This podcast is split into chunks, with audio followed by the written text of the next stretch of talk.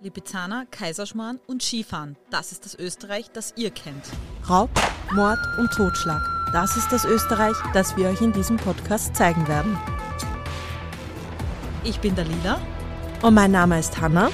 Willkommen zu Mordgeschichten, einem True Crime Podcast mit wahren Kriminalfällen aus Österreich. Denn es kann nie genug True Crime geben. Hallo, liebe Hörerinnen, wir sind zurück zu einer neuen Folge. Hanna sitzt da mit ihrem Eistee. Und ich wollte eigentlich jetzt noch einen Schluck machen, aber Lila hat schon auf Aufnahme drückt. Ach komm, mach einen Schluck, komm. Du darfst ihn machen. Er hat, er hat sogar die Eiswürfel. Mhm. Ja, weil wir haben einen Kühlschrank mit Eiswürfelfunktion. Und die Lila hat jetzt endlich mal dran gedacht, dass sie einen Eistee kauft. Ja, also voll arg ist so, ich habe gar nicht gewusst, dass die Hanna so gern Eistee mag. Aber anscheinend mag sie ihn sehr gerne. Und wir haben fast immer Eistee. Also eigentlich fast immer, wenn mein Mann mehr Dienst hat und weniger Eistee trinkt, weil Robert ist so, der schaut halt immer, dass er alles, was daheim ist, weg isst und wegtrinkt. Der Robert ist in vielerlei Hinsicht echt so wie ich. Ich kaufe mir einen Sechsertragerl Eistee und ich schwöre, das ist in vier Tagen weg. Aber das geht nicht. Ich verstehe Oh ja, das nicht. es geht. Ich habe das schon so oft diskutiert. Ich Wenn kann ich, kein Wasser trinken, aber Eistee trinke ich dir literweise. ich trinke ja auch gern Eistee, aber ich denke mir immer, na, ich trinke nur ein oder zwei Glasel und spare mir das auf. Beim Wein hat sie das nicht. Na, beim Wein habe ich das überhaupt nicht. Das stimmt, das stimmt wirklich. Aber ich kann nicht verstehen, wie man etwas kaufen kann, was man am gleichen Tag komplett weg isst oder wegtrinkt. Und der Robert Ich ist kann so. das absolut verstehen.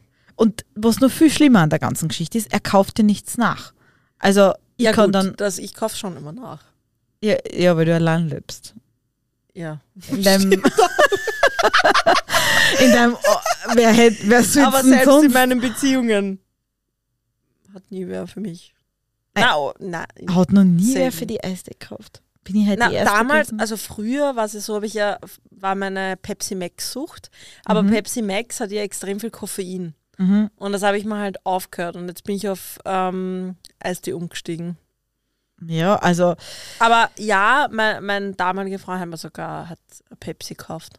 Na Obwohl er bitte. dann auch mal gesagt hat, ich möchte weniger Pepsi trinken, weniger Pepsi trinken. Und ich so, wieso? Wieso soll ich mir jede Freude in meinem Leben vermiesen? Also beim Robert ist so, er trinkt aus und kauft dann nichts noch und dann trinkt er Wasser. Aber das ist beim Essen auch so, oder? Beim Essen auch, genau. Er, er würde ja nur Haferflocken Ich essen. hasse es, ich meine, jetzt, jetzt habe ich ja das Problem nicht, wenn man wer was weg isst und das Ja, dann nicht oh Gott. nachkauft. Und Vor allem ich, meinen geliebten Hüttenkäse. Lila, du weißt, ich habe eine ganz, ganz arg große Liebe zu Hüttenkäse. Ja, das also, weiß oder ich. Cottage Cheese oder was weiß ich, wie man Warum das nennt. auch immer. Körner, Kas. Ich schwöre, es ist einfach das Geilste auf, der, auf Erden. Und wenn mich eins Hass macht, mir kann man jedes Essen wegessen, ist mir wurscht. Aber wenn ich keinen Hüttenkäse daheim habe, dann kriege ich einfach die Panik. Es ist so, ich, mein, ich muss in meinem Kühlschrank mindestens zwei Wirklich? von diesen Bechern haben, weil ich, wenn es mich arg gustert, dann gustert es mich auf die. Das ist einfach Ich finde so. das Teil so eklig. Meine Mama hat immer dieses bosnische Gericht Pita gemacht oder macht es noch immer halt. Und das gibt es ja mit, ähm, kennst du das? Das ist so ein, äh, wie soll ich sagen, Blätterteig eingerollt, so, so wie eine Schnecke.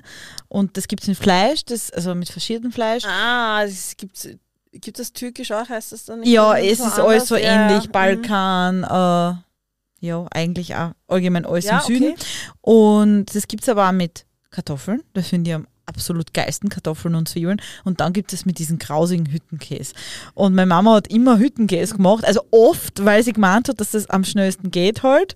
Weil Ja. logisch, den holt sie sich gleich aus. Die Ja. Kartoffeln muss sie mühsam schneiden und vorkochen. Und ich habe mir gedacht, Ma, ich hätte so gern was mit was anderem. Ich hasse, ich habe ein Traumata von diesen Aber Hüttenkäse. vor allem, du musst mein Frühstück essen. Das ist mit Hüttenkäse, Topfen, warmen Haferflocken und Apfel. Niemand wird es verstehen. Na, es schaut aus wie Kotze, aber es ist urgeil.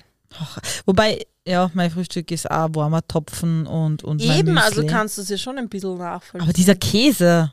ja, aber das schmeckt ja eh wie Topfen. Das schmeckt ja nicht wie Käse. Zurück zum Eistee. Auf jeden Fall ist so, Okay. dass wir immer Eistee da haben. Wechseln Thema. wir jetzt das Thema, weil was ich eigentlich erzählen wollte, ist, dass die Hanna eines Tages zu einer Podcast-Aufnahme zu uns gekommen ist. Super begeistert war, passt, wir gehen, gut drauf, dies, das, macht den Kühlschrank auf, jetzt brauche ich noch einen Eistee. Wo ist der Eistee? Und ich so, ja, Robert, wo ist der Eistee? Der Robert, Moment, ich mach's mal noch, liegt auf der Couch. Es war der letzte. Vor allem das, du hast mir nämlich, das Schlimme daran ist, da hast du mir ja noch gesagt, ja, ich habe extra Eistee für dich gekauft. Ich wow, oh cool, jetzt hast du dran gedacht, voll lieb. Und ich gehe da rein und denke mir, wow, ja, sie hat ja extra einen gekauft, es gibt fix einen. So, so ein Eistee? Die- Der Sechser-Tragerl Eistee. Er hat einfach alles, Alles ausgetrunken, alles. Und ich war so wütend auf ihn. Und die Hanna hat mir so leid dann, weil sie war so traurig. In dem ich war wirklich traurig. Du warst gell? wirklich ich hab wie ein traurig. geschlagener Welpe reingeschaut. Und das Gewissen war so schlecht, dass ich heute nach der Arbeit, wir haben Stress gehabt, rauffahren, Podcast-Folge aufnehmen, aber ich habe hinfahren müssen zum Billa, so um süß. ihr einen Eistee zu besorgen. Also eigentlich hat sie eh selber einen Hunger gehabt und ist deswegen zum Biller gefahren. Na, eigentlich ist mir der Wein ausgegangen. Aber die, ich, ich verstehe die Lila. Sie, sie merkt sich einfach meine ganzen Sachen nicht, die ich ähm, in meinem Essen haben will oder, in mein, oder meine Getränke. Aber ich kann es nachvollziehen, weil es ist bei mir nicht immer ganz leicht. Na, und was ist, äh, die Leute äh, verlangen immer, beim Robert habe ich heute auch viel, viel Zutaten vergessen für einen Salat. Du hast alles vergessen. Ja, aber Alles. währenddessen ich dich am Ohr gehabt habe und du mich genervt hast mit irgendwelchen Themen, habe ich mich konzentrieren noch müssen. Also sei froh, dass du einen Eistee gekriegt hast und sei still. Sei dankbar. Aber die Paradeiser habe ich nicht gekriegt. Nein, Weil, wer sagt ein. Paradeiser? hier sagst du nicht Paradeiser, Nein, du Tomaten. Tomaten. Steirer sind schon komisch. Okay, bevor wir da jetzt wieder vor dem Mikro zum Streiten anfangen und das Ganze unterbrechen müssen, Schlürfe deinen Eistee schlürf nochmal einmal einen Eistee. und alle dürfen daran teilhaben, während ich dir einen Fall erzähle. Zur Info, ich habe mir heute zur Sicherheit selber einen mitgenommen, falls die Lila wieder gelogen hat und keinen gekauft hat. Ja, aber jetzt trinkst du gerade meinen. Jetzt trinke ich deinen, ja. Mag so sein. Denn du musst heute nur wieder zuhören, da du mit deinem Fall nicht rechtzeitig fertig geworden bist. Hehehehe, so nicht. Aber es ist auch völlig egal. Ja, richtig, das erwähnen wir gar nicht. Nein, ich wollte das nur erwähnen, weil die Leute ja sonst nicht verstehen, warum jetzt ich wieder einen Ja, Fall wir werden es sowieso in Zukunft so machen, dass wir jetzt nicht immer so abwechselnd, Ja, einfach spontan. spontan, weil wir doch unterschiedliche Leben führen. Genau. Und der, der mehr Zeit hat, wird Und dann da ich ja einfach. viele Nickerchen machen muss, genau. hat die Lila immer mehr Zeit. Für den Fall heute möchte ich aber bitte eine Inhaltswarnung aussprechen, weil hier einige Szenen geschildert werden, welche mit Gewalt an Kindern bzw. Gewalt in der Familie zu tun haben.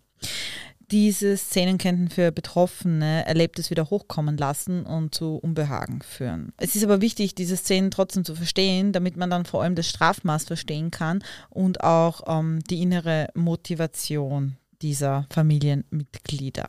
Also wenn euch Fälle, wo es um Gewalt in Familien geht, extrem triggern, solltet ihr diese Folge überspringen oder zumindest nicht alleine hören. In den Shownotes verlinken wir euch einige Opferschutzstellen und auch Telefon-Seelsorge-Hotlines, welche gerade auf diese Art von Gewalt spezialisiert sind. Und alle Namen habe ich geändert. Herzlichen Glückwunsch, Herr Maschitz.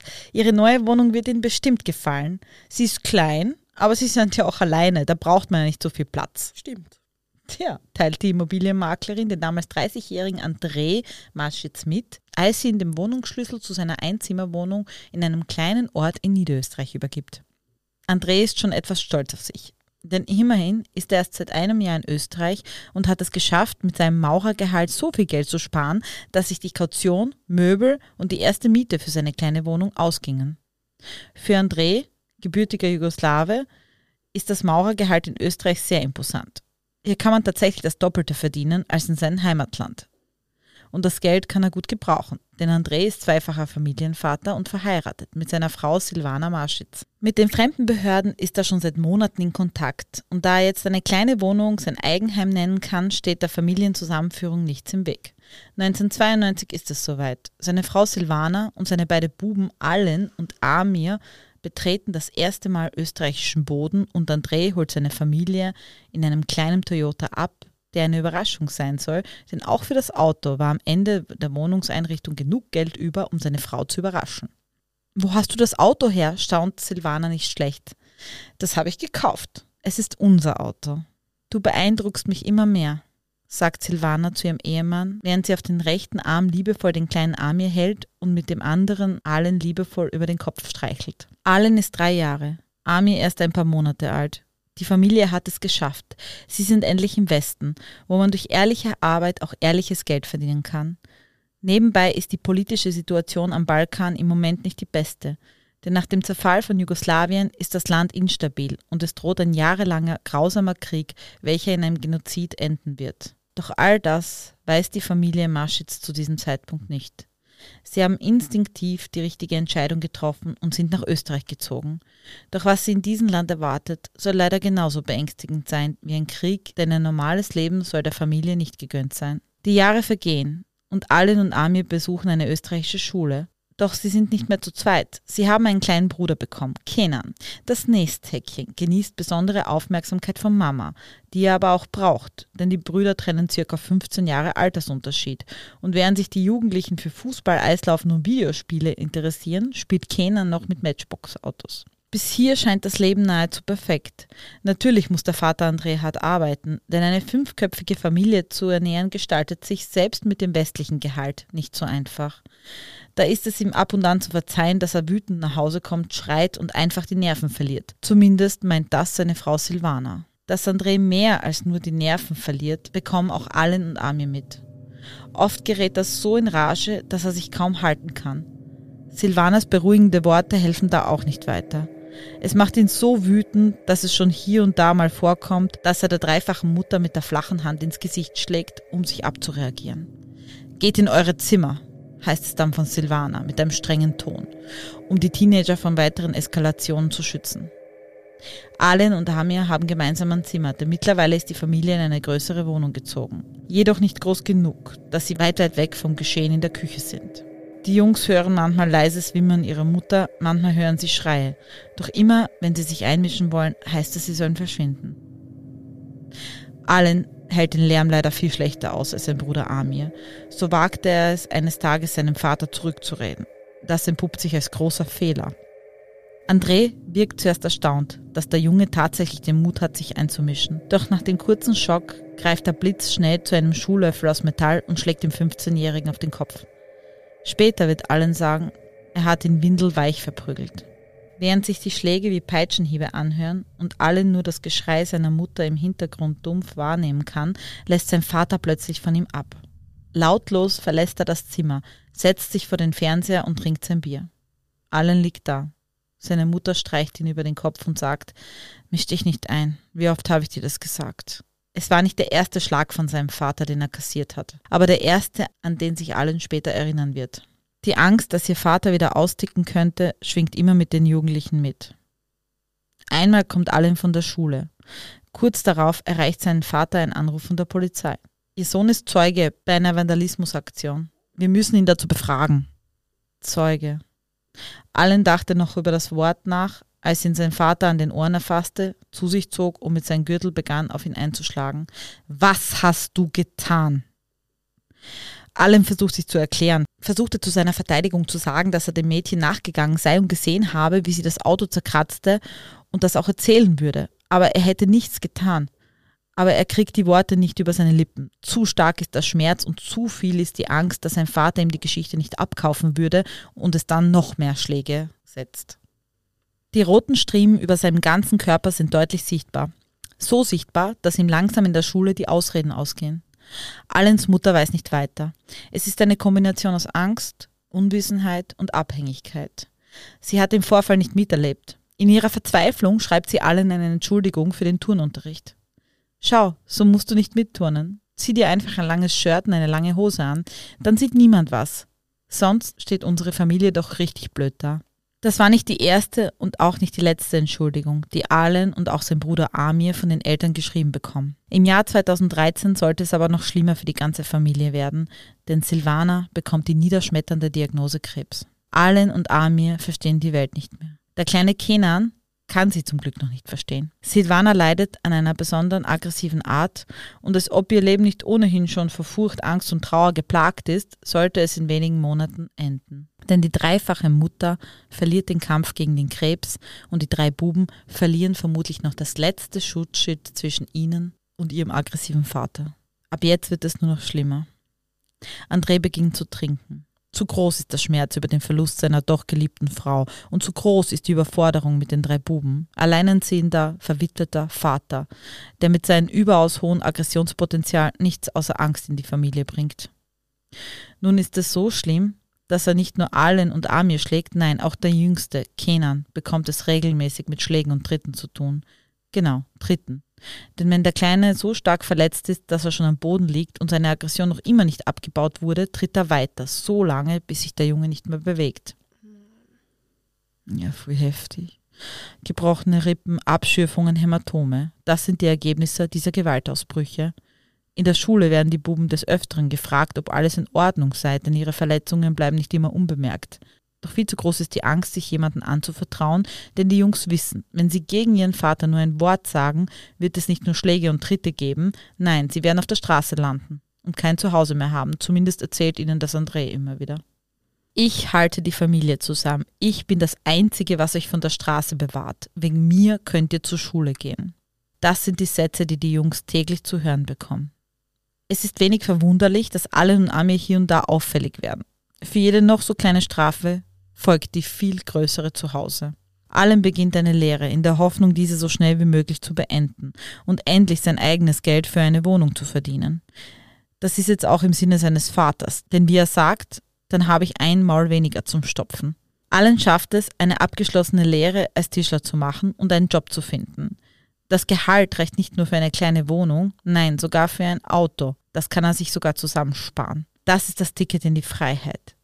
Er kann leider keinen seiner Brüder mitnehmen, aber der kleine Kenan hat ja noch Amir und dieser wird dann auch bald eine Lehre anfangen. Allen sieht aus, aber nicht so weit, dass er keinen Kontakt zu seinen Brüdern hält. Er weiß, was zu Hause passiert und er weiß, wie sie zu kämpfen haben. Jedoch beginnt für ihn jetzt ein ganz neuer Part im Leben. Ohne Gewalt, ohne Erniedrigung, ohne Hass. Einfach auf sich selbst konzentrieren. So lautet momentan die Devise. Auch bei Amir dauert es nicht lange, bis er endlich einen Job gefunden hat und es schafft, seine eigene kleine Wohnung zu haben. Eine Befreiung für die Jungs, die mittlerweile das 18. Lebensjahr erreicht haben. Die ersten Monate haben sie noch ab und zu Kontakt mit ihrem Vater, doch dieser bleibt mürrisch, wütend und schreit sie an. Auch wenn er gegen sie keine körperlichen Aggressionen mehr ausüben kann. Allen und Amir nutzen die Chance, einfach nie wieder anzurufen, Anrufe nicht anzunehmen und auch keine Besuche bei ihrem Vater zu machen. Besuche. Das wäre sowieso das Letzte, was in Frage käme. Ein klärendes Gespräch gab es nie. Zu tief sitzt der Schmerz, zu leer sind die Akkus, um das Erlebte noch einmal aufkommen zu lassen. Immerhin wurden die beiden Jungs über 15 Jahre hinweg misshandelt. Circa 15 Jahre hinweg. Im Nachhinein wird keiner der beiden angeben können, wann es tatsächlich zum ersten Mal so richtig angefangen hat und wann es auch wirklich geendet hat. Es bleiben nur die heftigen Ereignisse in Erinnerung und auch diese, die nur die schweren Verletzungen nach sich zogen. Doch während Allen und Amir beginnen, das Erlebte zu verarbeiten, entlädt sich die ganze Wut des Vaters auf ihren jüngsten Bruder, Kenan. Einmal zuckt André wieder so aus, dass er seinen jüngsten Sohn Kenan am Haar packt und seinen Kopf mehrmals gegen Küchenmöbel stoßt, sodass Kenan neben der Benommenheit auch noch etwas Warmes über sein Gesicht fließen spürt. Blut. Doch Kenan weint nicht. Er versucht seinen Vater nur zu beruhigen, damit dieser wieder von ihm ablässt und was er auch nach einiger Zeit tut. Die Wunde sieht größer aus als erwartet. Kenan holt sich ein Handtuch und drückt es gegen seine Schläfe. Komm, hör auf zu bluten, ich muss morgen wieder in die Schule, denkt sich der circa 13-Jährige. In der Schule ist es immerhin sicherer als zu Hause. Dort prügelt keiner auf ihn ein. Und mittlerweile sind die Auszucker seines Vaters schon so unvorhersehbar, dass es jederzeit passieren könnte. Früher konnte man noch abwägen, wann er seine Nerven schmeißt. Heute passiert es immer und manchmal sogar aus dem Nichts. Dass die Wunde im Schläfenbereich nicht verborgen bleibt, ist kein Geheimnis. Sobald Kenan das Klassenzimmer betrat, sahen ihn mehrere Augen seiner Mitschülerinnen erstaunt an. Kenan steht nicht gerne im Mittelpunkt und schon gar nicht ungewollt. Seine Lehrerin holt ihn zu sich ins Büro und fragt ihn wieder, wie es zu dieser Wunde gekommen sei. Am liebsten würde er ihr alles erzählen, alles von den Misshandlungen und von dem entwürdigenden Verhalten und von seiner Aussichtslosigkeit. Doch was würde dann passieren? Sie würden bestimmt Kontakt zu seinem Vater aufnehmen und ihn fragen, was da passiert sei. Sobald er dann das Haus betreten würde, würde ihn sein Vater vermutlich sogar töten. Zu groß ist das Risiko, das er abwägen muss, bevor er sein sauber gehütetes Geheimnis jemandem erzählt. Kenan will es eigentlich wie seine großen Brüder machen. Noch ein paar Jahre, dann wird er hoffentlich einen Job und Geld haben und kann aus dieser Hölle der Gewalt ausbrechen. Mit diesen Gedanken blinkt er in das Gesicht seiner besorgten Lehrerin und sagt, ich bin aus der Dusche gestürzt. Und dein Vater hat dich mit dieser Wunde nicht ins Krankenhaus gebracht, fragt sie. Nein, ich wollte das nicht. Ich halte das aus. Mit einem schlechten Gefühl wählt die Pädagogin 144 und lässt Kenan ins Krankenhaus bringen, wo er genäht wird. Zu Hause angekommen ist alles so, wie es schon immer war. Sein Vater hat sich weder entschuldigt noch fragt dann, wie es dem Jugendlichen geht. Aber das reicht Kenan schon. Am liebsten wäre ihm sogar, dass sein Vater nie wieder mit ihm spricht. In einer warmen Sommernacht im August 2020, als Kenan 15 Jahre alt ist, sollte es wieder soweit sein. Kenan war mit einem Freund unterwegs. Nein, eigentlich begleitet er diesen Freund nur zum Bahnhof. Sein Vater hatte ihm vorgegeben, um 20 Uhr zu Hause zu sein. Doch Kenan hatte die Zeit einfach übersehen, so wie es bei Jugendlichen üblich ist. Während sein Freund in den Zug steigt, kann Kenan schon am Park and Ride des Bahnhofs das laute Surren des BMWs seines Vaters hören. Wie ein Blitz durchstößt ihn die Angst und im gleichen Moment wird ihm klar, dass 20 Uhr schon vorbei ist. Langsam geht er die Stiege hinab, öffnet die Beifahrertür und steigt in den Pkw seines Vaters. Bist du behindert? habe ich dich gefragt. Wieso bist du zu dieser Zeit nicht zu Hause? Ha? schreit André. Noch bevor Kenan einen geraden Satz rausbringen kann, schlägt ihm sein Vater mehrmals mit dem Handrücken ins Gesicht. Immer mit der Belehrung zwischen den Schlägen. Kenan nutzt die Zeit, um zwischen den Schlägen durchzuatmen. Die Erklärungsversuche hat er schon abgebrochen, bevor er sie angefangen hat. Noch ein Schlag, Geschrei, wieder ein Schlag. Zu Hause angekommen, vermag sich der Teenager gar nicht vorstellen, was auf ihn wartet. Hier nochmal explizit die Triggerwarnung. Äh, wenn ihr Gewaltszenen nicht gut verträgt, spult bitte 60 Sekunden vor. Kenan betritt mit seinem Vater die Wohnung und noch ehe er sich ducken oder weglaufen kann, hebt sein Vater eine 3 Kilogramm Hantel vom Boden auf und schlägt Kenan mit Nein. dieser in sein Zimmer. Ja. Doch. Die Wucht des eisernen Gewichtes versetzt dem jungen, schmächtigen Mann so einen Druck auf seinen Brustkorb, dass er zuerst glaubt, seine Lunge sei zusammengefallen. Während Kenan auf seinem Bett liegt, springt sein Vater auf ihn, packt ihn mit beiden Händen am Hals und beginnt ihn zu würgen. Kenan bleibt die Luft weg. Einerseits, weil seine Brust sich wie eingedruckt einfühlt und andererseits, weil sein Vater immer fester mit den Händen zudrückt. Kenan versucht sich zu wehren und versucht seinen Vater von ihm runterzutreten. Denn eines ist dem Jugendlichen klar, dieses Mal hat er sich nicht unter Kontrolle. Dieses Mal wird er ihn umbringen. Irgendwann lässt er von seinem Hals ab, nimmt wieder die Hantel und schlägt mit dieser gegen das Knie von Kenan. Dass seine Scheibe zerspringt, fühlt er schon beim ersten Schlag. Alle weiteren Schläge sind nur noch Zermahlen der ohnehin gesplitterten Kniescheibe. Als sein Vater von ihm ablässt und Kenan Richtung Badezimmer geht, um seine Wunden zu waschen, kassiert er von ihm noch zwei Faustschläge, die ihn nahezu ins Badezimmer schleudern. Dann geht sein Vater in die Küche, holt einen Kühlbeutel und gibt ihn Kenan. Lass es halt ansehen im Krankenhaus. Sag's halt, dass du Eishockey spielen warst. So in etwa der Wortlaut. Wahnsinn. Eigentlich ist es immer dasselbe.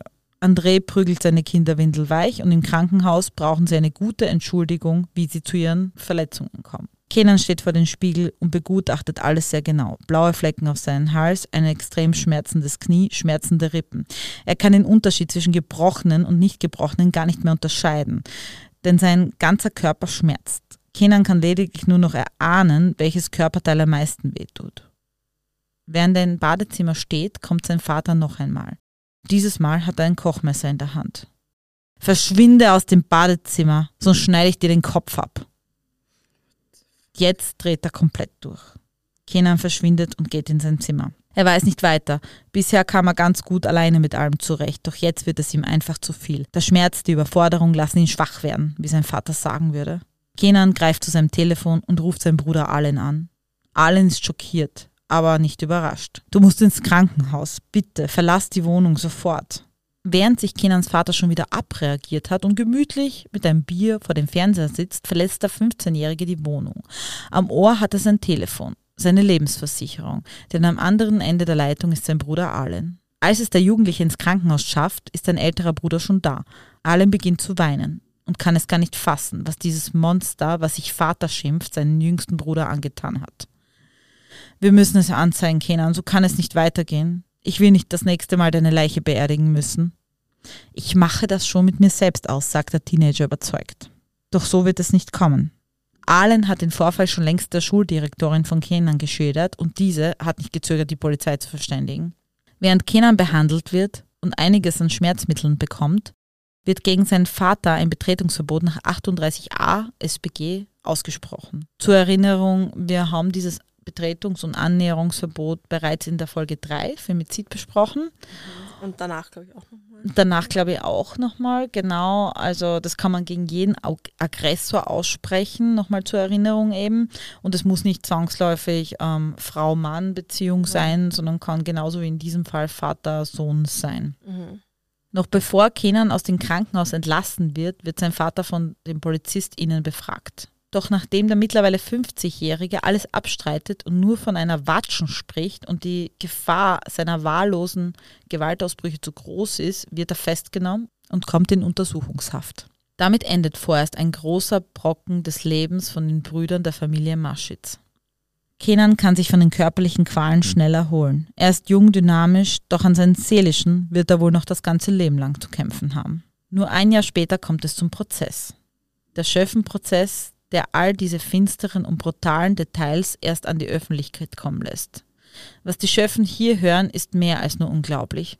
So viel Gewaltausbrüche in einer Familie gegen alle Familienmitglieder ist nicht tagtäglich, auch nicht für Laienrichter. Amir, einer der drei Brüder, macht von seinem Aussageverweigerungsrecht Gebrauch. Warum auch immer. Ob es schlussendlich die Angst oder die Gefahr zu groß ist, dass das Verdaute wieder aufkommt, das weiß man nicht. Doch Kenan und Allen erzählen alles. Zumindest alles, an was sie sich erinnern können.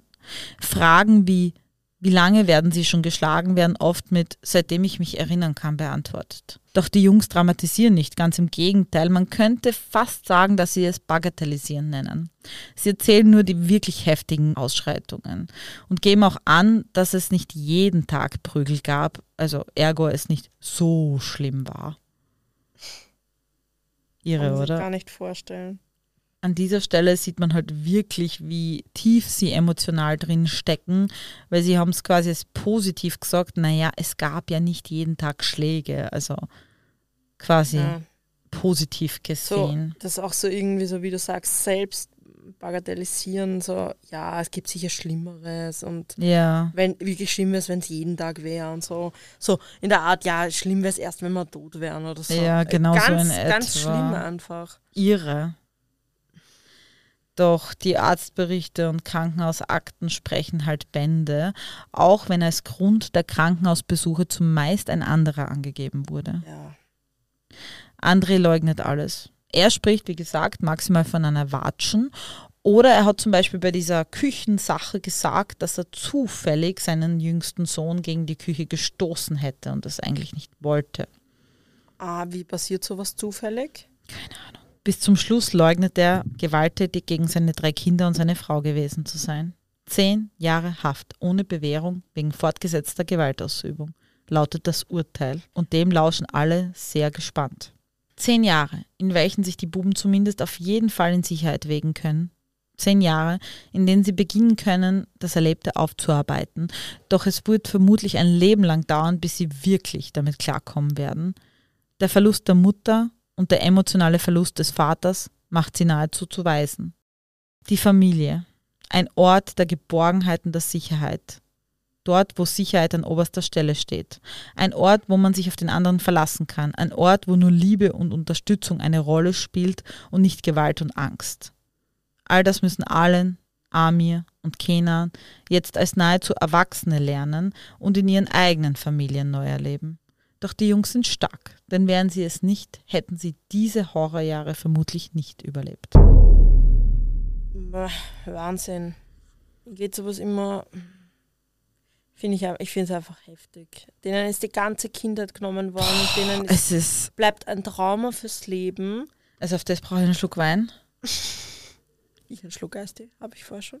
Na, wirklich, also ich, ich, ich, muss sagen, mit der Fall wirklich sehr weh dann. Ja, vor allem, weil es halt sehr detailliert ist. Und man muss halt auch sagen, sowas sind keine Ausnahmen. Und weniger diese Fälle. Genau, das ist der Punkt. Sie sind keine Ausnahmen. Sind keine Ausnahmen. Sowas passiert extrem oft und wird, bleibt vor allem extrem oft unerkannt. Das ist einer der wenigen Fälle, die wirklich detailreich ausverhandelt werden konnten. Also ich habe das Urteil eben dann, also eigentlich alle rechtliche Begründung und so ziemlich genau gelesen. Es war noch viel umfangreicher als diese paar Seiten, die ich jetzt da Ja, ähm, die erzählt habe. Es ist für mich das Schockierende an der Geschichte gewesen, dass ihnen so eingetrichtert wurde, dass das normal ist. Ja, aber wenn du das tagtäglich erlebst, Lila, musst du dir auch selber einreden, dass es normal ist, weil sonst überlebst du es nicht. Das kann sein, ja. Weil sonst gehst du zugrunde. Also die, Du musst dir, das ist halt auch so ein Überlebensmechanismus, so, ja, so schlimm ist nicht, für dich wird das zur Normalität. Für uns klingt das total krank, aber anders überstehst du das nicht. also den, den Kindern, ähm, also es war richtig schwierig, das waren ja zu dem Zeitpunkt schon Erwachsene, also Ja. zwei waren ja über 18 und Aber der, der, der, der Kenan, der war 15 zur was ist- Urteils. wie ist es dann eigentlich passiert, wo ist der hinkommen, weil er ja noch minderjährig war? Ich muss ehrlich sagen, ich weiß es nicht. Ja. Ich weiß nicht, ob sie bei anderen Familienmitgliedern untergekommen sind oder in irgendein betreutes Wohnen. Das ist Oder eventuell sogar einer der erwachsenen Brüder. Das kann auch sein. Ich glaube, dass es eher so gelaufen ist, Ja. weil die Brüder haben zueinander einen guten Draht gehabt. Ja. Aber es war halt wirklich schwierig, ähm, sie einzuvernehmen, beziehungsweise ihnen das herauszukitzeln, könnte man jetzt fast sagen. Das ist ja oft das Problem bei solchen Opfern. Ja, sie haben sich Die nur halt- an die argen Sachen erinnern können, Ja. wo sie wirklich im Krankenhaus waren oder Ja. genäht worden sind. Das haben sie noch gewusst. Und auch, dass du halt wirklich langsam an die ganzen Sachen, die passiert sind, rankommst. Das dauert sehr, sehr lang. Ich glaube, dass er solche extrem Opfer viel verdrängen verdrängt. Auch, ja. Ich weiß das ja selbst aus eigener Erfahrung, dass solche Opfer von Gewalt extrem viel verdrängen, extrem viel auslassen und das auch so, so dieses Runterspielen. Es war extrem viel Und du runterspielen. erst durch wirklich Nachfragen dahinter kommst, was da wirklich passiert ist. Und bei diesem letzten Vorfall, wo der jüngste Bruder eben fast gestorben wäre, also da, da waren, ich habe mir die Diagnose dann angehört, unzählige Rippenbrüche, Quetschungen, zertrümmerte Kniescheiben. Also der war Der wirklich, hätte sterben können. genau, Es sind schon Leute an weniger gestorben. genau. Also wenn der nicht all das gehabt Ja. hätte, hätte sie wahrscheinlich der ältere Bruder. Und wenn der nicht schon von daheim ausgezogen wäre und schon ein bisschen verarbeitet hat, hätte er sich ja gar nicht entschieden, dort ähm, seine Schulleiterin Ja. anzurufen, die dann schlussendlich Anzeige erstattet Und du hat. siehst ja auch, wie schwer es für Außenstehende ist, ähm, da irgendwie einzugreifen von außen. Total. Weil wenn die Opfer gar nichts an sich ranlassen, gar Mhm. nichts an Hilfe, es ist so Es ist schwer Verdacht. das zu machen. Selbst wenn der, Gott sei Dank war es halt dann so, nach dem ähm, BVA-Fall ist dann alles Ganze ins Rollen kommen. Ja? Mhm. Aber wenn sich da der Kenan querstellt und dann auch Und sagt, es war es nichts. war nix, dann ist das alles hinfällig. Na, man kann es auch nicht nachweisen, Ja. weil verurteilt ist er wurden ja, aufgrund der dann wird Krankenakte dann und der schon weiter Aussagen. ermittelt aufgrund der Verletzungen, aber wenn das Opfer sagt, na, nix, dann wird das früher oder später, verlauft das ins Nichts. Mhm. Und das, ist- das ist halt dieses Schlimme an diesen Gewaltgeschichten in der Familie. Das ist, stimmt Und tatsächlich. dann kommt ja. immer so, ja, dann kommt, passiert halt ein Mord oder oft auch Femizide oder so. Und dann ist so, ja, niemand ist was aufgefallen oder warum hat die Polizei nichts gemacht, die Justiz nichts gemacht. Ja, es ist Ja, schwierig. schwierig, ja. es, ganz, hat, ganz schwierig. es hat dann die Lehrerin angeblich, also die Schulleiterin auch angeblich gesagt, ich hatte ja doch recht dann in der Verhandlung. Ja. Das heißt, sie hat es schon sehr, sehr lange geahnt. Natürlich, die wird nicht auf der Nudelsuppen dahergeschwommen eh nicht, sein. aber es ist halt auch als Lehrerin schwierig. Du kannst halt auch auf Verdacht hinaus. Ist halt Na, schwierig. wie schwierig. viel machst du, ja? Weil es sind halt doch auch Anschuldigungen, die du halt nicht einfach so bringen kannst. Aber ich denke mal halt immer, lieber einmal zu viel als einmal zu wenig. ja, das denke ich mir halt auch in dem Fall. Aber ist halt immer einfacher gesagt als getan. also mir hat es wirklich sehr berührt und ich habe mir einfach gedacht, es ist, sie sind halt in Österreich, sie sind alleine, die Mutter ist gestorben, die hat wenigstens noch ein bisschen Schutzschild geboten. Ja, vor allem, wenn, wenn halt dann die Brüder ausziehen und er ist dann Ja, alleine, er kriegt halt alles ab. Das klingt jetzt blöd, so teilt sich's halt auf, die ganze Gewalt, Mhm. aber er hat dann halt die, er war auch emotional halt dann komplett alleine. Ne? Ja, komplett. Also auch von der Brüdersicht, also zwischenzeitlich habe ich mir so gedacht, warum haben die ihn nicht gerettet, nicht mitgenommen? Aber ich, ich glaube, dass das gar nicht so möglich war in der Art. Also wenn du in so einem Familienkonstrukt geboren bist, Ja. ich glaube nicht, dass die sagen können, Vor nein, allem- nimm die auf. Vor allem die Brüder, die dann teilweise selber das so als normal ansehen, Mm, ich glaube, die sehen dann gar nicht mehr, wie schlimm das ist. und selber vielleicht mit ihrem Traumata das richtig aufarbeiten können. sind. Also Mhm. denen einen Vorwurf machen, finde ich immer ganz, ganz schwierig, wenn man selber Opfer ist. der eine hat ja nicht einmal ausgesagt. Richtig. Also er hat gesagt, er möchte davon Gebrauch machen, weil das ist für Wahnsinn. Kannst du dir das vorstellen? ihre. Wenn mir einer Gewalt antut, dass du dann den nicht verurteilt sehen willst, weil wir uns das nicht vorstellen können, wie es ist, wenn man Gewalt in der Familie erlebt. Mhm.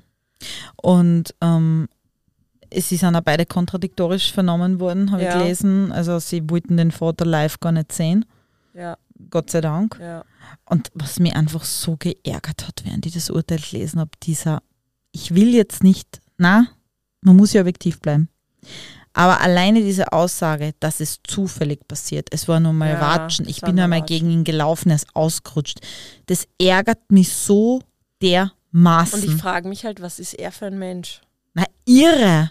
Ihm ist übrigens aber nicht diagnostiziert worden, dass er irgendwie psychisch krank wäre. Sind sie auch meistens? War er Alkoholiker oder so? Auch nicht. Das ist das, das ist der schlimmste Punkt für mich. Es ist ihm diagnostiziert worden, er trinkt einmal gerne Bier, aber er ist kein Alkoholiker. Aber nicht Oder auch keine Depressionen Nein. oder irgendwelche. er ist Traumata. einfach nur aggressiv.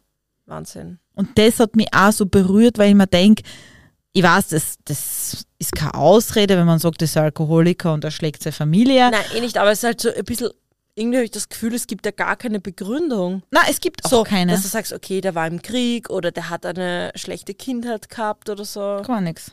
Und das finde ich halt schon. Es ist einfach diagnostiziert worden, dass er ein Patriarch ist und quasi er der Chef ist und ja, alle anderen das hinnehmen müssen. Also vielleicht ja, kulturell bedingt, so aufgewachsen in diesem. Ja. Also wie man Jetzt wird er ja irgendwo gelernt haben, ne?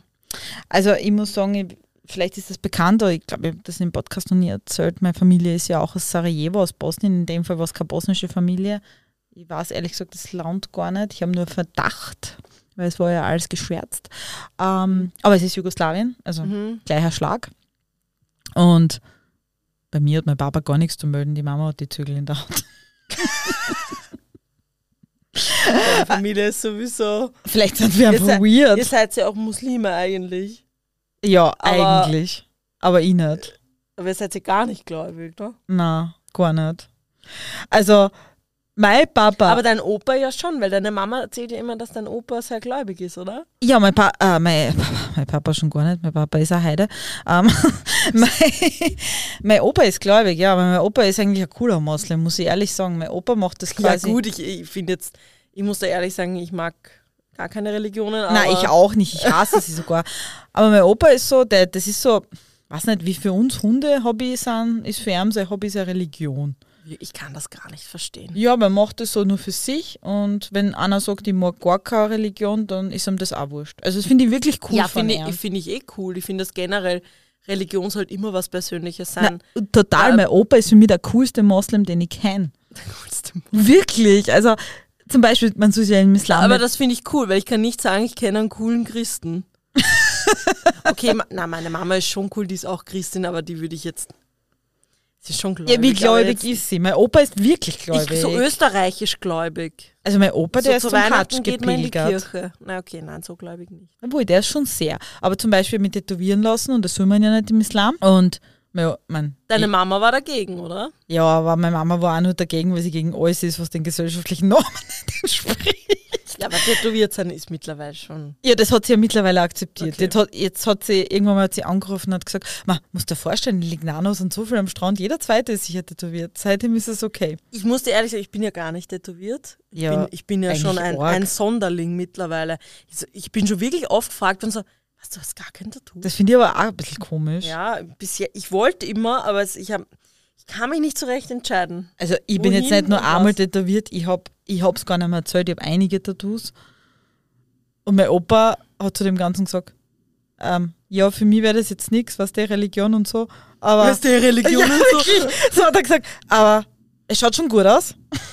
Hey, cool. Also mein Opa ist ein ist moderner Opa, jetzt unabhängig von der Religion. wirklich, der ist total cool. Also der ist mega. Sogar meine Mama ist gegen Tattoos. Ja, also ich finde mittlerweile das Thema, um jetzt ein bisschen dieses harte Gewalt in der Familie-Thema Ja. auf das Tattoo-Thema umzuleiten. Ich mag jetzt gerade was Fröhliches. Ja. Was Fröhliches reden. Wir haben jetzt eh dann hart das. Ja. Tattoos sind übrigens bei der Polizei jetzt auch gerade wieder erlaubt. Ah ja, schau. das Nicht wieder, sondern jetzt endlich. Ja, war es nicht? Ja, okay, das ist ja komplett. Nein, es war immer in Diskussion. Es war Ja, sehr lange in Diskussion. Ja. Und ich muss ehrlich sagen, also die Aber Polizei. darf man sie jetzt sichtbar tragen? ja, Ja, ja, das war der Punkt jetzt. okay. Und ich muss ehrlich sagen, es ist, die Polizei ist ein Abbild der Gesellschaft. Ja. Und die Gesellschaft ist tätowiert, nun mal. Richtig. Das Und ist so. Sagt, ich, ich glaube mittlerweile, wir sind über oder ob, dass man sagen, tätowierte Menschen sind komisch. Die ganze Gesellschaft ist einfach allem gegenüber einfach toleranter. Unsere Na, viel. Generation. Ich weiß nicht, dass, dass man über sowas überhaupt noch reden muss. Genau, das ist dasselbe, was wir in der letzten Folge geredet haben, wegen Homosexualität. Oder soll es Transgender sein oder soll es Bisexualität Richtig. sein, Dass soll das es Tattoos Thema sein. ist, nervt mich einfach es nervt so. mir, es soll doch bitte jeder alles wenn- machen, was er will. Auch wenn ich nicht gender. Aber Ja, du vergisst es immer, das ist dein ich, Das Problem. ist einfach nicht in meinem Kopf und das ist überhaupt Aber in meinem Böses. Kopf ist. Ja, ist eh okay, aber du musst auch meinen Kopf akzeptieren, okay? Okay. Wir sind moderne Gesellschaft. Aber in meiner Welt sind immer Mandal und Weiberl. Und alles Ja, andere, was halt Es gibt. ist auch okay, wenn das in deiner Welt, ich denke mir halt nur heutzutage, es ist so viel offener geworden und ich von meinem Erwarte aus muss da sagen, mir ist so egal, was die Menschen da draußen machen, solange sie niemanden am Arsch gehen. Also, wenn einer, Glaubst, wir gehen den Leuten am Arsch? naja, sie können uns ja abdrehen oder entfollowen, aber ich hoffe nicht. Hoffe ich auch nicht. Okay, ja. Aber ich denke halt irgendwie so, weiß nicht, wenn einer meint, er soll seine Katze heiraten, dann soll er seine Katze heiraten. Naja, aber Lila, ich meine, weißt du, das geht dann schon auch ins Strafrechtliche, je nachdem, was er mit der Katze macht. Naja, äh, äh, Aber du meinst, solange die Katze nicht zu Schaden kommt genau so war das und gemeint. trotzdem also, ein normales Katzenleben führen kann. Ich glaube, in Italien war eine Frau, die hat sich selber geheiratet. Und alle haben darüber berichtet und es war weird. Und ich habe jetzt erst gelesen, dass sich eine Frau von, seiner, von ihrer Gummipuppe scheiden hat lassen, weil sie immer gepasst hat. wirklich. Das ist bitter, Lila. Wenn es selbst mit der Gummipuppe nicht mehr passt. Ich hoffe echt, dass es bei dir besser läuft. Tick, tack. Ich habe gerade soll ich es mal mit einer Gummipuppe probieren? Gibt es überhaupt männliche Gummipuppen? Ja, alles gibt's, oder? Also ich hätte jetzt noch nie eine gesehen. Aber vielleicht wäre es dann nochmal einfacher. Na gut. äh, Hast es du jetzt eigentlich noch einen, Re- haben wir jetzt schon unseren Rechtscheck? nein, wir Ja, haben wir schon haben den jetzt- Wir waren vor lauter Abschlusstalk. Um Gottes Willen. Wir müssen noch unseren Rechtscheck Ich lese ihn schnell durch, das dürfen wir nicht vergessen. Unseren Rechtscheck geben mir sogar Es extra. gibt nämlich Leute, die sich nur für unseren Rechtscheck interessieren. ja, das gibt Kannst es du dir vorstellen, dass manche Leute unser Gelaber nicht hören? Also. Heute habe ich erfahren, dass ich einen Ex-Chef von mir habe, der sogar den Fall überspringt und nur das Gelaber Er ist, er, ist, er ist Ehrenmann. Ehrenmann. Liebe Grüße, Michael. wir, weil wir haben heute das geredet, ich weiß ja gar nicht mehr, was ich da schon Privates alles geteilt habe, weil wir das so aus dem Bauch heraus halt erzählen. Und ich, äh, ich habe letztens ja gesagt, wir sollen nicht so viel teilen, aber dann denke ich mir, ja, die Leute, zu Lila gesagt, das interessiert die Leute ja eh nicht. Und dann kommt sie daher mit, der überspringt den Fall und hört sich nur unser. Er hat so gesagt, der Getratsche Fall interessiert mich eher nicht, aber euer Getratsche interessiert mich. also da müssen Aber wir. wir haben auch schon Nachrichten bekommen, die sagen, okay, das Gelaber interessiert sie nicht. ja, das verstehe ich aber. Ja, verstehe. Mich interessiert es ja grundsätzlich eh auch nicht. Ich finde es jetzt nicht. Unser, also mich interessiert es bei den Podcasts immer voll. Ja, aber unser eigenes, findest Nein, du unser eigenes finde ich nicht so interessant. Nein, ich Aber weißt trotzdem können wir nicht aufhören. Hör auf, damit wir allen gerecht werden. Also, Fall haben wir gehabt, Gelaber haben wir gehabt. Ja. Jetzt geht zur fortgesetzten Gewaltausübung. 107b StGB. Wer gegen eine andere Person einen längeren Zeitraum hindurch fortgesetzt Gewalt ausübt, ist mit einer Freiheitsstrafe bis zu drei Jahren zu bestrafen. Gewalt im Sinne vom Absatz 1 übt aus, wer einer Person am Körper misshandelt oder vorsätzlich mit Strafe bedrohter Handlung gegen Leib und Leben oder Freiheit bla bla bla begeht. Ich muss immer kurz abkürzen, wenn ich alle Paragraphen durchlese, kennt sich keiner mehr aus. Aber dieser, unser Täter in diesem Fall wurde nach Absatz 4 Ja. verurteilt und der normiert, wer eine Tat nach Absatz 3 auf qualvolle Weise begeht oder im Rahmen einer fortgesetzten Gewaltausübung nach Absatz 2, nach Absatz 3 wiederholte Straftat gegen die sexuelle Selbstbestimmung und In Integrität begeht, ist mit Freiheitsstrafe von bis zu 10 Jahren zu bestrafen. Oder wenn er. Das heißt, er hat die Höchststrafe bekommen. Er Ich hat die Höchststrafe schon, also bekommen. Letztens vorher schon beim Urteil dachte, das ist recht hoch, gell? hoch. Ja. Vor allem ohne Bewährung. Genau, es geht nämlich darum, dass er auf besonders qualvolle Weise, also die sexuelle Integrität war in diesem Das Fall ist nicht. aber interessant, dass sie ihm das tatsächlich nachweisen konnten, dass er deswegen verurteilt worden ist. Ja, ich habe halt gelesen, dass ähm, nicht nur diese Schläge und Tritte und dieses weiter darauf eintreten waren, es waren auch sehr erniedrigende Dinge. Also teilweise waren die Buben auch nackt und er hat sie geschlagen. Also er hat dann, die Buben selber haben gesagt, ähm, sie haben sie nicht explizit ausziehen müssen, dass er sie schlägt, aber oft, wenn sie aus der Dusche rauskommen sind und wenn er diesen, diesen Gewaltausbruch gehabt hat, dann hat er sie am nackten Körper mit dem Gürtel misshandelt und so. Was halt der Vorteil in dem Fall war, glaube ich, dass es wirklich wegen dem allen verurteilt worden ist, dass sie zu dritt waren. Beziehungsweise Ja, zu zweit. Also zu zweit zu zumindest zweit, ausgesagt weil haben, ja. wenn das nur einer alleine sagt, weil dann steht Schwierig. Aussage, ist schwierig, dass er wirklich dann so verurteilt wird. Deswegen hat er wahrscheinlich wirklich, also bin begeistert, begeistert dass da wirklich die Höchststrafe. Ich bin sehr froh dagegen, Ja. weil da, darüber, oh, ist es schon müde. Ich glaube, dass, dass die das, die werden das nie wirklich verarbeiten. Also verarbeiten schon, aber ich glaube, dass sowas immer mitschwingt im Aber Leben. wenn der Kenan zur Zeitpunkt der Verurteilung 15 war, dann ist er 25, wenn der Vater rauskommt. Das heißt, er ist hoffentlich so weit erwachsen, dass er es schafft, ihn komplett aus seinem Leben zu ja, streichen. also das auf jeden Fall. Ich glaube, das schaffen die anderen. Aber wird trotzdem nicht leicht sein. Na, also da werden es einiges zum Kämpfen haben. Zumindest hat es die Höchststrafe gegeben. Auf jeden Fall ist die fortgesetzte Gewaltausübung, die muss nicht zwangsläufig immer mit einer Körperverletzung einhergehen. Aber es geht um diese Regelmäßigkeit. Genau, diese Ja. Regelmäßigkeit, die nachweisbare und es muss halt immer gegen Leib und Leben gehen Ja. und es muss einfach eine Misshandlung stattfinden. Das ist Ja. ganz, ganz wichtig. Und in dem Fall, finde ich, ist es so gut beschrieben, was es bedeutet, Mhm. eine fortgesetzte Gewaltausübung zu machen. Übrigens, weil ich das eben vorgelesen habe im Absatz 4, die sexuelle Integrität, also auch wenn es jetzt irgendeine Schläge und Tritte und Grabscher und alles miteinander, was mit Sexualität zu tun hat, dabei sind, dann wird man natürlich deswegen auch verurteilt. Ja. In dem Fall hat Sexualität keine Rolle gespielt, aber es gibt sicher einen Haufen Fälle, wo es eine spielt. ja, das denke ich auch.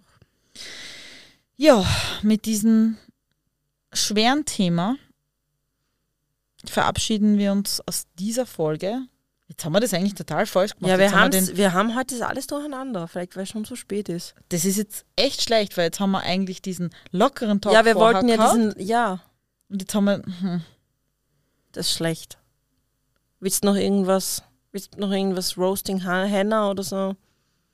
nein, ich weiß gar nicht, was ich da erzählen Ich habe jetzt auch nicht einmal Hunger, dass ich sagen könnte, ja, hör mal schnell auf, aber Na und nicht einmal der Hund hat Hunger, weil die haben wir gefuttert. Hm. ja, es ist schon so spät, wir nehmen heute ungewöhnlich spät auf. Ist da eigentlich gar nicht aufgefallen, dass ich mir meine Haare selber geschnitten habe? Um Gottes Willen, hoffentlich hört das meine Trauzeugin nicht, die Friseurin ist und einen eigenen Friseurladen hat. Nein, ist mir nicht aufgefallen. Weiß nicht, mir sind die Kabeln gerissen, mir haben meine Haare so genervt, jetzt habe ich einfach einen kleinen Schnipser drunter gemacht und habe mir. ein kleiner Schnitt. Ja, die Spitzen habe ich mir Ach halt so, geschnitten. Ja, das schneide ich mir auch immer selber. Wirklich? Ja. Hast du da eine bestimmte Schere? Ja, eine, eine Haarschere, Achso, ich habe einfach die. Haarschneideschere. Ich habe die Haushaltsschere. Ja, das habe das hab ich damals auch, das habe ich gelesen, ich weiß nicht, ob es stimmt, dass man das nicht machen soll, weil das die Spitzen also kaputt macht. Kaputter macht, gell? Ja. Ich werde mir jetzt eine Haare, Haare eine Haare, eine- Haare eine Schere, Haare bestellen. schneide, Haare schneide. Eine Heeresschneide, Schne- Heeresschere. Ist- In diesem Sinne, meine liebe Heeresschere, wir werden diese Folge jetzt beenden und hoffen. Schere schneiden wir Haare. Jetzt, jetzt, jetzt, jetzt, jetzt wird. Jetzt, wird. Jetzt, jetzt. Das ist nicht einmal Alkohol. Na, weil Keine Drogen. Keine Drogen, kein Alkohol. Leute, haltet euch fern von dem Zeug. Aber viel besser ist, was ihr als Droge nutzen könnt, ist unser Podcast. Ah, den könnt ihr nämlich wirklich süchteln, ohne Nebenwirkungen. Oh ja. Könnte nur sein, dass ihr echt viel Spaß habt. Also folgt uns bitte auf allen gängigen Podcast, Pod- Podcast-Plattformen. Ja, das So, bedeutet jetzt also bitte abonnieren. Ich rede dabei weiter, während du wieder deine Zunge in den Griff kriegst. auf Mordgeschichten Österreich. Österreich Jetzt, so weit war ich noch gar nicht. Jetzt ich war aber so. aber ich kommt bei den. Podcast-Plattformen. Ich war noch gar nicht bei unserer Instagram. Gut, dann sag's bitte. Schau, du laberst die ganze Zeit und wenn ich mal rede, du wirst schnell, schnell, mach weiter, mach weiter, mach weiter. Du bist immer die, die alles schnell, schnell machen will. Ich muss nicht. essen, der Hund hat Hunger, bla bla bla, der Hund geht mir an, es nervt mich, es ist zu heiß in diesem Podcast-Studio. Da habe ich heute nichts von dem gesagt. Mir ist aber heiß. Warum wärmst Ja, dann sind deine Probleme nicht meine, projizier das nicht auf mich. so, in diesem Sinne beenden wir das. Bitte folgt uns unter Mordgeschichten Österreich. Österreich mit. Oh, ey, ich will es jetzt nicht mehr sagen. Falls ich die nächsten Wochen kein Lebenszeichen von mir hörst, dann war's die Lila. Auf Wiedersehen. Tschüss. Bye.